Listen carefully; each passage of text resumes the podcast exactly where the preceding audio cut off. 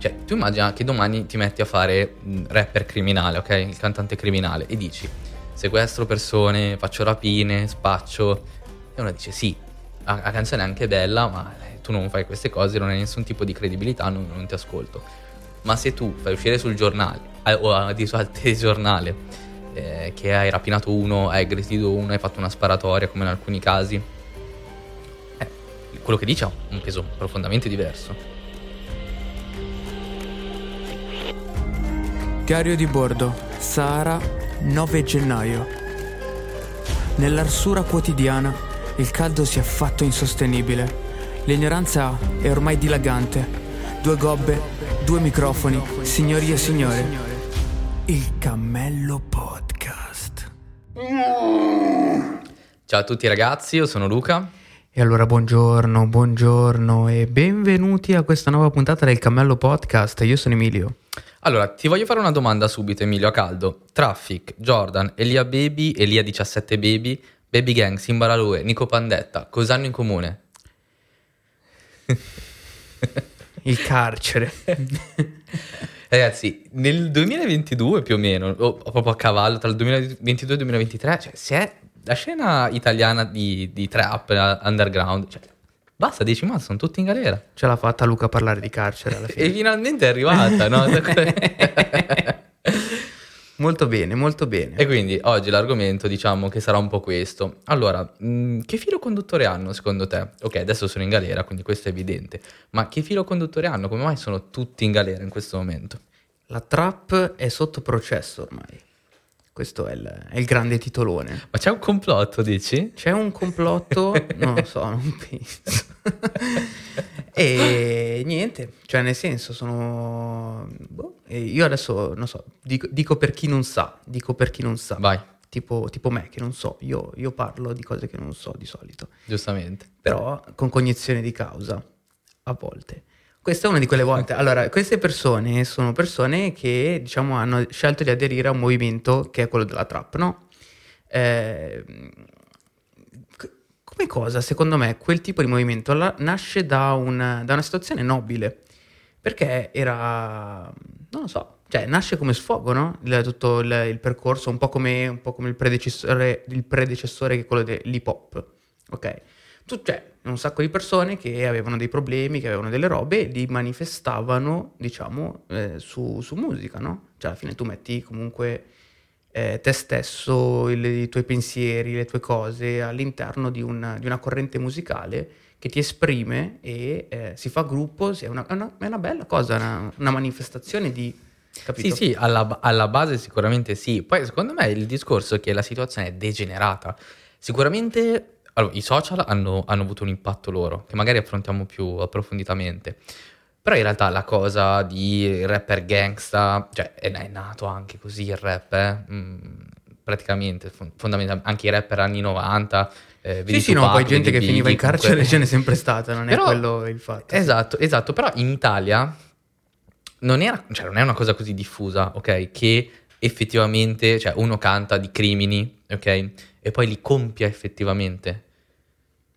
Cioè io immagino uno, anche perché se ci pensi è anche abbastanza poco produttivo. Cioè se tu fai una canzone dove dici io muovo i chili, ok, e poi effettivamente li muovi davvero i chili, cioè ti arrestano in 5 minuti. Ma serve comunque l'onore e il rispetto. Cioè tu non puoi dire io muovo i chili e non muovi niente. Sì, hai tutto il rispetto del ghetto, sì. Però sei in galera. Ma non so perché ultimamente questa cosa qua, anche c'era un altro cantante americano, questo adesso mi viene in mente come primo, si chiama Bobby Shmurda, ok? E ha fatto quella canzone Hot e la parola che non posso dire con la N. Ok. E niente, in cui lui praticamente diceva che aveva ucciso una persona e la cantava tranquillamente questa cosa, finché a un certo punto sono andati a guardare e questo l'aveva veramente ucciso questa persona.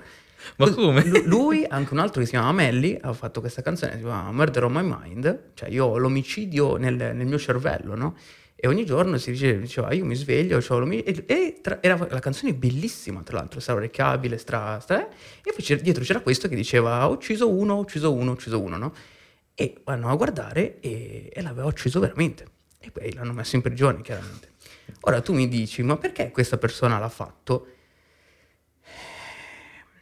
Cioè, non lo so, sicuramente è una roba, capito, che quasi secondo me non ci vai neanche a pensare, perché nel tuo mondo, secondo me questa è la tesi, nel tuo mondo quella roba è talmente normale, capito? Tu sei cresciuto con anni bombardato di uccidi, spara, pistole, rispetto, cazzate varie, no? E che alla fine per te quella è la vita normale, e tu ti distacchi, poi alla fine sei ghettizzato, no? Sei anche ghettizzato, sei messo da parte dalla società perché sei nero, perché sei di qua, perché sei di là, perché sei povero soprattutto. E cioè secondo me va più guardato, diciamo, l'origine del fatto, no? Perché adesso semplicemente si sta arrivata la corrente di qua in Italia, la gente ha capito che quella roba funziona. Diciamo un po' anche per copia, uno va a ricercare quello che funziona, no? Chiaramente vai sul trend, sta trendando quello, e diciamo si è instaurato lo stesso meccanismo anche qua in Italia. Poi vabbè, cazzo, trovi anche un bel posto qua in Italia per fare sta roba qua, perché cioè, tra mafia, palazzoni, gente disperata, casella, Haller, cioè nel senso sono si trovi, attecchisce bene degli ambienti discorso, in cui sicuramente questo tipo di mentalità, cioè è inutile nascondersi dietro un dito, sicuramente sì, il problema c'è, però sai, a parte che cioè questa esplosione di arresti è venuta quasi tutta in contemporanea, okay? Nell'arco di veramente poco tempo c'è stata un'esplosione di arresti. E questo secondo me è sinonimo del fatto che... si sono sincronizzati per farsi arrestare. Non penso. No, il punto è che quando scoppia un trend, banalmente le persone seguono un trend, ok? Cioè quando c'è il trend di TikTok, non so se l'hai visto, ma sicuramente quello che si ferma con la macchina e dice "Oh, bella macchina, quanto l'hai pagata?" Ah, sì, sì. Fatto trend non nato in Italia, però non è questo il punto. E poi tutti l'hanno fatto. Ma se il trend, ok, è fare le rapine, ok, perché tu in quella nicchia musicale, cioè nella nicchia trap underground, c'è quella moda, cioè se tu fai le rapine, se tu fai determinati reati, sei una persona che è considerata e hai i riflettori accesi, perché alla fine quando finisci sul giornale perché hai fatto una rapina, sicuramente ti viene una scarica di adrenalina, ma anche una scarica di visibilità fondamentalmente, cioè in quell'ambito i riflettori per un lasso di tempo sono puntati su di te. Dove nasce il problema? Nasce che se tu inizi a fare rapine, inizi a muovere droga, inizi a fare determinate cose, ovviamente finisci in galera. Poi soprattutto se lo fai mentre ti filmi. Addirittura uno di questi, che sì, Simba La Rue, ha effettuato un sequestro di persona filmandosi. Come può finire questa cosa? Può finire? Sì, però secondo me, nel senso, guardare alla fine la punta dell'iceberg è troppo... Cioè, chiaramente, detto così, è una cazzata. Cioè, è proprio una cazzata, ma sotto ogni punto di vista. Però secondo me il ragionamento che c'è dietro a questa cosa qua è... Cioè, chiaramente nessuno pensa di essere il pazzoide della situazione. Ognuno, diciamo, ha la sua cosa, no? E non lo so, ti senti che devi asserire il tuo predominio? Non so quale sia il fatto. Però sicuramente c'è una motivazione dietro al fatto che questo è andato a rapinare, cioè nel senso a sequestrare addirittura uno. E sì, era un cantante che era tra l'altro uno, diciamo, concorrente, esatto, sì.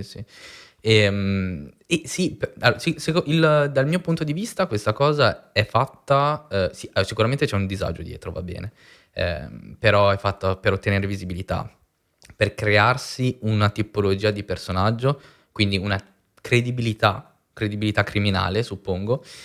Il problema è che alcuni crimini non possono essere filmati e diffusi sui social. Sì, ma tu te la vedi la banda della Magliana che si arrivava, sequestrava uno, si faceva il video e lo metteva su Instagram. Ma non può finire diversamente da chi ti prendono, cioè. Però infatti secondo me l'obiettivo, il fine è completamente diverso tra un'organizzazione criminale e delle persone che fanno questa roba per visibilità. Sì, ma io, sicuramente, su questo non c'è dubbio. A parte che da quel sequestro non si è mosso niente. Elia Baby, faccio un altro esempio, lui è adesso o è domiciliario in galera, ma penso sia in galera, perché ha accoltellato una persona per una lite futile in una discoteca. Mm-hmm. Ma aveva, adesso parliamo di lui per esempio, aveva tutti gli atteggiamenti di commettere crimini, fare risse, rapine, cose di questo tipo, Jordan lo stesso, Jordan e Traffic hanno fatto una rapina, ma tutte queste rapine, aggressioni, sequestri non sono mossi da cercare i soldi, di cercare di arricchirsi, ma dal ottenere una visibilità, ottenere una credibilità criminale. Sì, ma e questo è, sì, è profondamente diverso, eh? Un caso a parte è Nico Pandetta, sicuramente è un caso a sé, perché diciamo lui c'aveva un po' di... in un mondo criminale, era già comunque in un determinato settore prima di cantare. Quello, diciamo, è l'unico caso a parte, ma per quello che riguarda queste persone, il fine del crimine non è il bottino che si trae dal crimine, ma far vedere, cioè salire sul palcoscenico con una determinata credibilità. Ma poi cosa ottieni? Nel senso che tu vai in giro, tutti ti hanno visto, ti hanno letto sul giornale con scritto che tu hai rapinato uno, hai sequestrato addirittura una persona e non lo so, cioè, chiaramente mi fai un impatto, voglio stare lontano da te, perlomeno io. Ma una persona normale, tra virgolette, la pensa così, ma loro nel loro campo, cioè tu immagina che domani ti metti a fare rapper criminale, ok? Il cantante criminale, e dici sequestro persone, faccio rapine, spaccio, e uno dice sì, la canzone è anche bella, ma tu non fai queste cose, non hai nessun tipo di credibilità, non ti ascolto. Ma se tu fai uscire sul giornale o al telegiornale che hai rapinato uno, hai aggredito uno, hai fatto una sparatoria come in alcuni casi, quello che dici ha un peso profondamente diverso. Cioè quando tu minacci qualcuno nella canzone, dici che dopo una puoi concretizzare, puoi concretizzare, cioè, sì, si rende, come dire, ho una in tasca una pistola salve o una pistola vera? Se è una pistola vera e tutti lo sanno, fai molta più scena. Ho capito, va bene, secondo me sì. Però ti dico, secondo me il fatto è da ricercare più sul... che alla fine no, è l'espressione artistica, poi vabbè lascia perdere che c'è chi è più artista e chi è meno artista, chi fa solo porcate, però quello poi sono gusti oggettivi, però l'espressione artistica di solito arriva da dipingere il mondo che hai attorno, no? Un po' come facevano un'intervista a Massimo Pericolo, per esempio, lui. Sì. Alla fine l'intento di Massimo Pericolo è uscito molto bene, cioè si capiva che lui stava dipingendo semplicemente quello che aveva di fianco, ma lui non era per niente contento di quella situazione. Lui dice però questa è la situazione, questo è quello che pensano le persone come me, questo è quello che pensano i giovani e la situazione di provincia, poi vabbè, lui c'aveva il suo cazzo, no? E secondo me anche Baby Gang, cioè nel senso vuole dipingere il mondo che è attorno per far sentire la sua voce, tra virgolette, no? Farsi sentire sentito, rappresentare diciamo il suo pubblico di riferimento e fare anche altre cose. Dopodiché però se mi vai a rapinare la gente, diventi un pericolo pubblico completo, chiaramente stai andando a fare più male che bene alla tua causa, se c'è una causa.